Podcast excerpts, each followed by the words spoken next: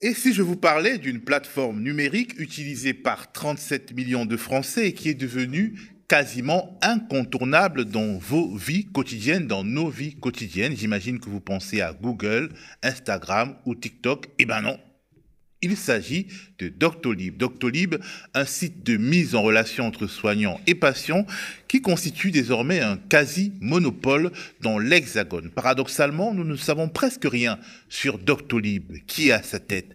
Quels sont les projets de ses dirigeants? Comment ont-ils réussi à s'imposer sur un terrain caractérisé au départ par une forte concurrence?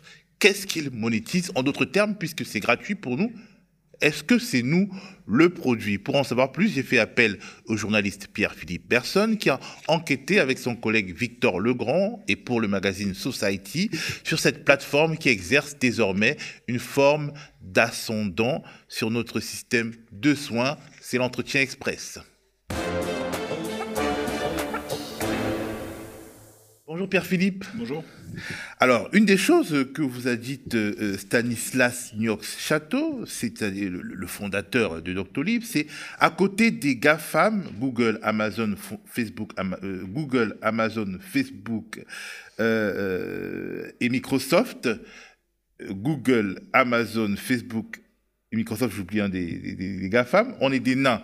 Alors, j'ajouterais que ce sont des nains pas si petits, pas si petits que ça, et j'imagine que c'est aussi ce que vous vous êtes dit en lançant cette enquête, en décidant d'enquêter sur Doctolib. Ouais, le point de départ, c'était de se dire que Doctolib est devenu un acteur incontournable de la médecine, quasiment euh, une sorte d'auxiliaire des autorités publiques euh, de santé pendant la pandémie et après, pendant la vaccination et les tests. Et donc l'idée était de savoir euh, D'où vient cette entreprise? Comment elle, est parvenue à se hisser euh, finalement à ce niveau-là, euh, quasiment de la Sécu ou du ministère de la Santé? Donc euh, d'où ça vient? Comment comment cette entreprise s'est créée? Et, et, comment comment elle, elle, marche actuellement quoi? Un peu voir le l'envers du décor. Donc on a eu plusieurs semaines, plusieurs mois d'enquête, d'interviews avec eux et, et de et surtout on a on a regardé dans le rétroviseur quoi de, de voir parce que c'est une entreprise hyper récente qui est fondée en 2013 euh, donc elle a elle va avoir 10 ans l'année prochaine donc ce qui est assez euh, assez rapide finalement. Donc euh, c'était ça le, point de départ de l'enquête plus que le, le côté euh, euh, effectivement comparatif enfin une sorte de, de success story à la française nous on, était plus attirés par la, la, coulisse quoi les, recettes bah, les, les, recettes parce que bon à la base, donc, il y a Stanislas Château. Il est moins connu que Mark Zuckerberg de Facebook euh, ou euh, Jeff Bezos d'Apple, euh, que j'oubliais en citant les GAFAM. Mais le fondateur de Doctolib est une, personnalité, il est un personnage assez spécial et il tient à fabriquer sa propre légende personnelle à coup de storytelling. Ben, c'est, sa légende personnelle, je ne sais pas, mais en tous les cas, c'est vrai que c'est, bah, c'est quelqu'un quand même d'assez fascinant, ne serait-ce que dans sa, dans sa réussite donc il a 35 ans. Euh, il a fondé sa boîte en 2013. Euh, et donc c'est un personnage qu'on a rencontré à plusieurs reprises euh, et qui, alors qu'elle a la particularité d'être bègue, il s'en cache pas, et lui-même en fait presque finalement le moteur de, sa fibre entrepreneuriale. C'était une sorte de revanche qu'il pouvait avoir sur les autres. Donc c'est vrai que c'est quelqu'un qui est, qui est extrêmement bon dans la vente de son entreprise, dans la, vocation. Donc, bon, a priori, euh, quand on est quand on est bègue, on peut se dire qu'il peut y avoir une certaine euh, réticence à, avoir euh, ce genre de, boulot où finalement c'est la vente, la parole qui est le, le, fond de commerce. donc, bah, que dire sur lui Son parcours. Bah, c'est un peu le prototype de l'entrepreneur français. C'est une, c'est une sorte de conte de fées de, de, la tech française telle que la rêve la, la, la, la French Tech. C'est-à-dire que c'est quelqu'un qui sort d'HEC. Euh, pour la petite histoire, il était tennisman d'assez haut niveau avant. Bon, il a fait l'académie euh, euh, Sergi Bruguera, je sais pas si ça parle à tout le monde, mais en tout cas, il avait un bon niveau. il se blesse au dos, il se dit je vais lancer ma boîte. il participe d'abord au lancement de, de, La Fourchette, euh, qui était une start-up euh, bien connue. et une relation entre des gens qui veulent aller au restaurant et des restaurateurs. Et il a l'idée en même temps que plusieurs autres entrepreneurs, d'ailleurs c'est assez rigolo parce que sur la même ligne de départ, Doctolib n'est pas la seule et, et, voire même un peu après Mon Docteur ou Quel Docteur qui se lance à peu près au même moment parce qu'aux États-Unis il y a ZocDoc qui se lance en 2018, en 2008 en voulant disrupter le mammouth qui est la, la santé. Et donc en France, des entrepreneurs ont la même idée.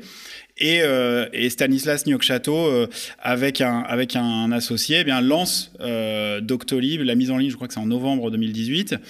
Et euh, ce qu'ils doivent faire avant tout, c'est lever de l'argent pour pouvoir grossir, parce que la, la, première vocation de Doctolib est de convaincre les personnels de santé, donc les médecins, d'adopter leur logiciel.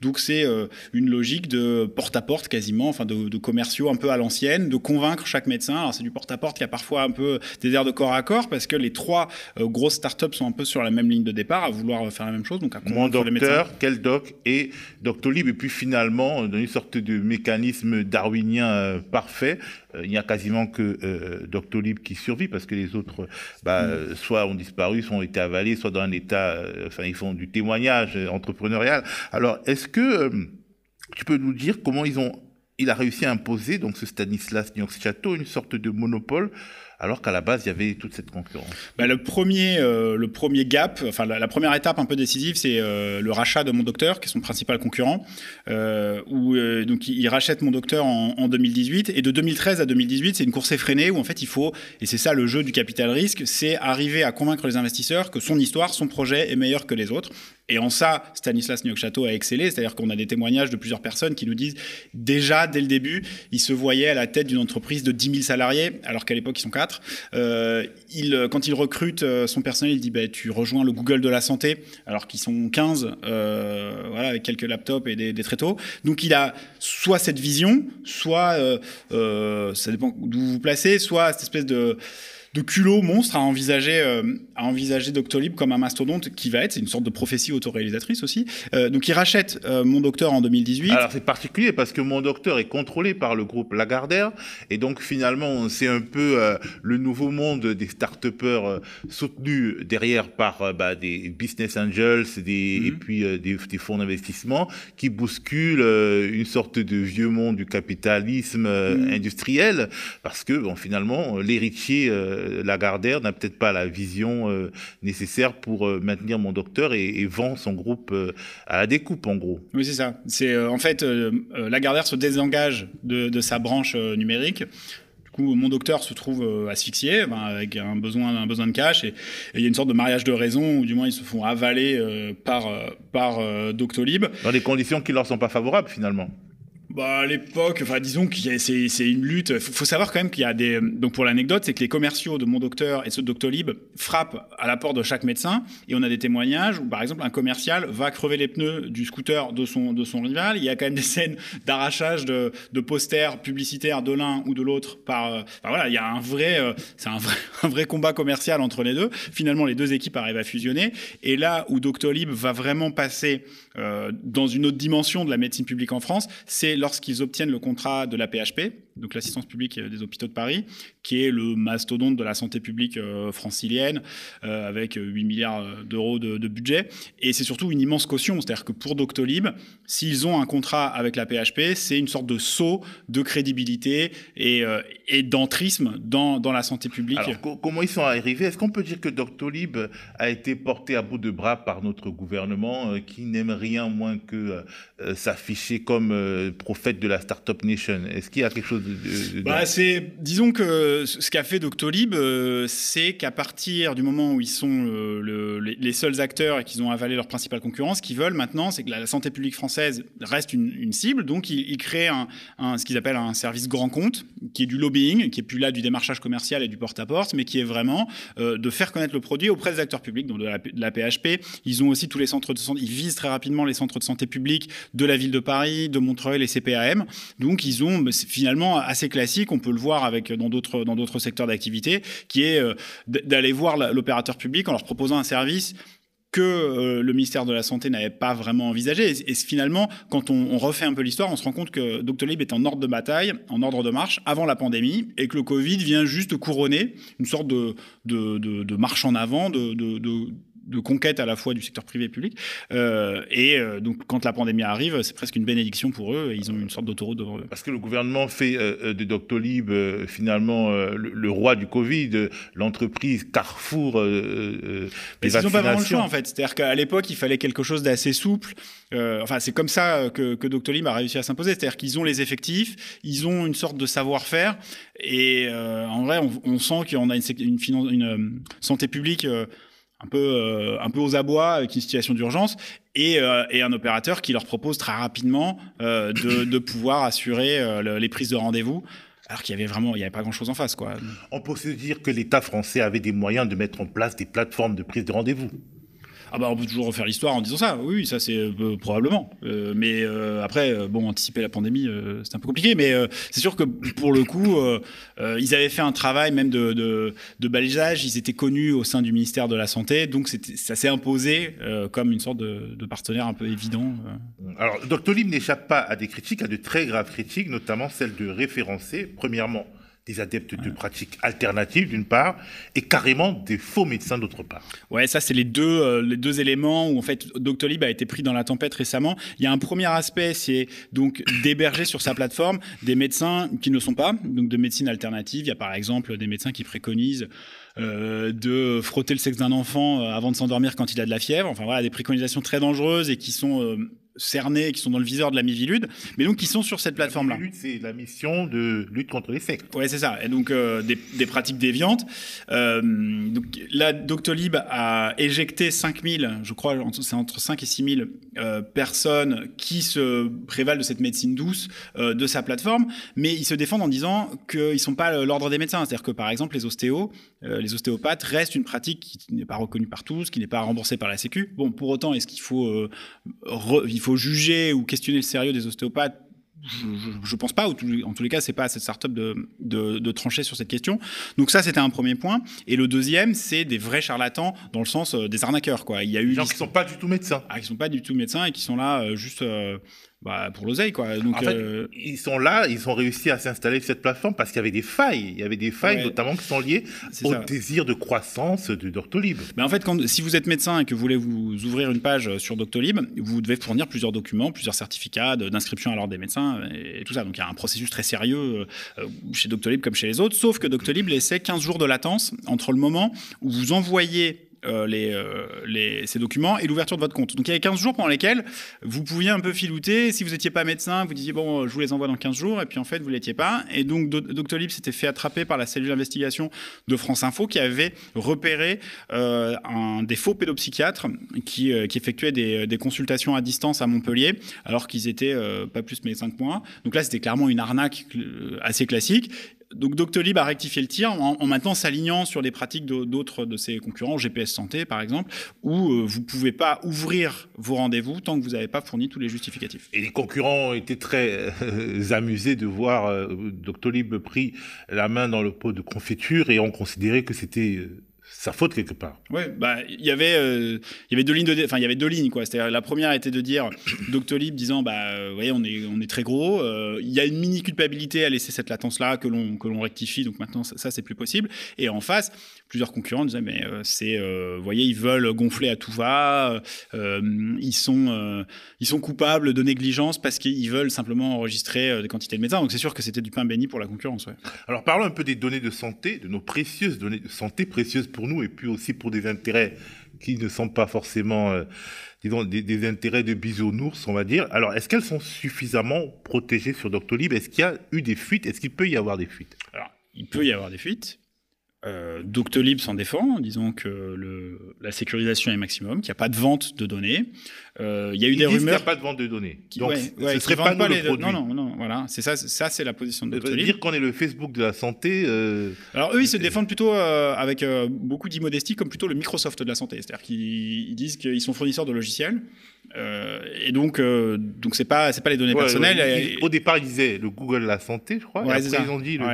Et après le Microsoft, parce que c'est pas mal aussi. Hein mais Google ouais. nos données presque. Mais euh, donc eux, euh, donc il y a une action en justice euh, qui a été menée par euh, plusieurs associations, des syndicats, euh, destinée à retirer de Doctolib le droit de donner des rendez-vous pour la vaccination et des tests Covid. Euh, le juge des référés du Conseil d'État a estimé que c'était pas recevable parce qu'il n'y avait pas nos données euh, de santé n'étaient pas euh, engagées au moment où vous preniez un rendez-vous pour vous faire tester. donc il y a une action en justice qui a été tentée mais qui n'a pas abouti. Et Doctolib aujourd'hui assure ben voilà faire tout en, en ordre pour ne pas vendre et ne pas se faire pirater les données personnelles. Ben, pour le cloud souverain, en tout cas, on repassera, vu que Doctolib stocke son contenu sur les serveurs euh, d'un GAFAM, mm. Amazon Web Service, qui est un des gros services d'Amazon. C'est un danger selon vous?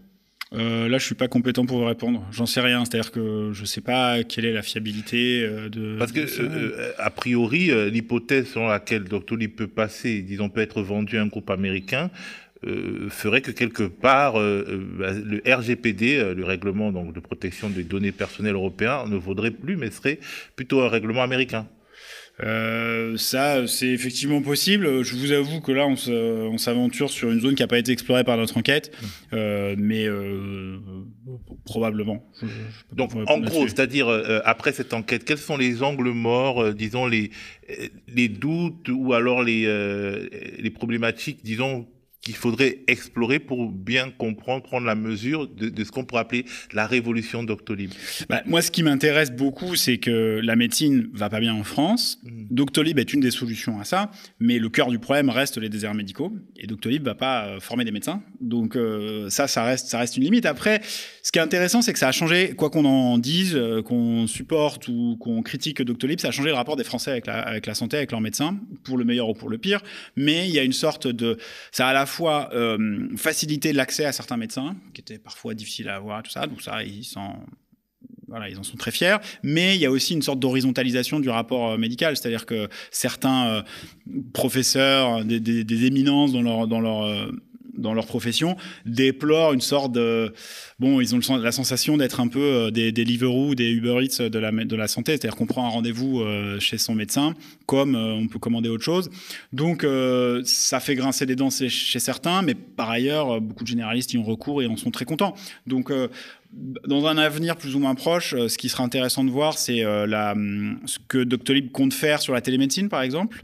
Est-ce que ça va vraiment être une solution contre les déserts médicaux, euh, quel va être, vous avez soulevé le problème des données, qui est effectivement un, domaine crucial et pour lequel, sur lequel il est très, c'est très dur et, long d'enquêter. Euh, donc euh, ça, ça sera probablement l'objet d'une enquête. Est-ce que Doctolib est, est un des symboles de la privatisation rampante du système de santé français? Bah, pas vraiment, parce que, enfin, c'est-à-dire que c'est quand même des médecins privés libéraux qui ont recours à, à Doctolib. On parlait de la PHP, je crois que c'est 0,1% des rendez-vous de l'ensemble de la plateforme. Donc c'est essentiellement, la médecine reste un exercice euh, majoritairement privé. C'est un service supplémentaire de prise de rendez-vous. Euh, après, jusqu'où ils veulent aller Ils sont très ambitieux, hein, ils veulent bouger ils veulent se développer dans la télémédecine, ça veut dire que ce sera une sorte de plateforme privée euh, qui remplacera en partie des cabinets et la confidentialité des, cabinets des médecins. Bah, ça, il, ça, il faudra justement, c'est là où la vigilance vis-à-vis -vis de la confidentialité sera euh, indispensable parce qu'il va falloir s'assurer euh, qu'ils le font dans des bonnes conditions. Là, ils sont surtout sur un développement international avec l'Allemagne, avec l'Italie. Donc, euh, comme toute bonne start-up, ils veulent grossir. là, c'est 150 recrutements par mois, donc ça va très vite. mais oui, il faut, il va falloir voir quelles seront les conditions dans lesquelles tout cela s'exerceront. eux assurent main sur le cœur euh, être vigilant à, vis-à-vis de tout ça. Euh, on va pas faire du journalisme spéculatif, c'est-à-dire que euh, attendons de voir et, on sera là pour, euh, pour regarder. En tout cas, Doctolib et Blablacar, ce sont les deux grosses start-up françaises, disons, à la mesure de la Silicon Valley, d'une certaine manière. Ben, en termes de valorisation, Doctolib est valorisé à 8,5 milliards d'euros, ce qui en fait la la startup ou l'une des deux startups avec euh, Blablacar a la plus grosse valorisation. Donc c'est sûr que c'est euh, une sorte de tête d'affiche ou de tête de gondole pour la pour la French Tech. Euh, et ça, ça, Doctolib, on a on a très conscience. pour le reste. Il faudra voir, il y a aussi des très gros acteurs en Chine qui sont un peu sur la, sur la télémédecine avec là, bon, assez peu, enfin, avec un problème de confidentialité. Donc, Doctolib s'inspire, regarde, regarde ce qui est fait ailleurs, parce que c'est pas un système qui est, foncièrement novateur. C'est-à-dire que ZocDoc, on en a parlé au début, euh, avait été créé aux États-Unis euh, cinq ans avant. Donc, euh, ils ont un produit qui est certes très bien fait, mais c'est pas les premiers à l'avoir fait. même si aujourd'hui c'est une, une réussite, ouais, impressionnante à l'échelle de la, de l'écosystème euh, tech en France. En tout cas, votre article, Viens voir le docteur, il est toujours euh, disponible sur les plateformes numériques de, de, de Sopress, qui est l'éditeur de Society, et il est également disponible à l'achat en ligne sur euh, les sites internet de Society et de Sopress, je crois. Tout à fait. Chers auditeurs du média, vous aimez nous écouter? Vous êtes la garantie de notre liberté et de notre indépendance, et nous avons besoin de vous pour continuer. Devenez sociaux et abonnez-vous sur lemediatv.fr/soutien.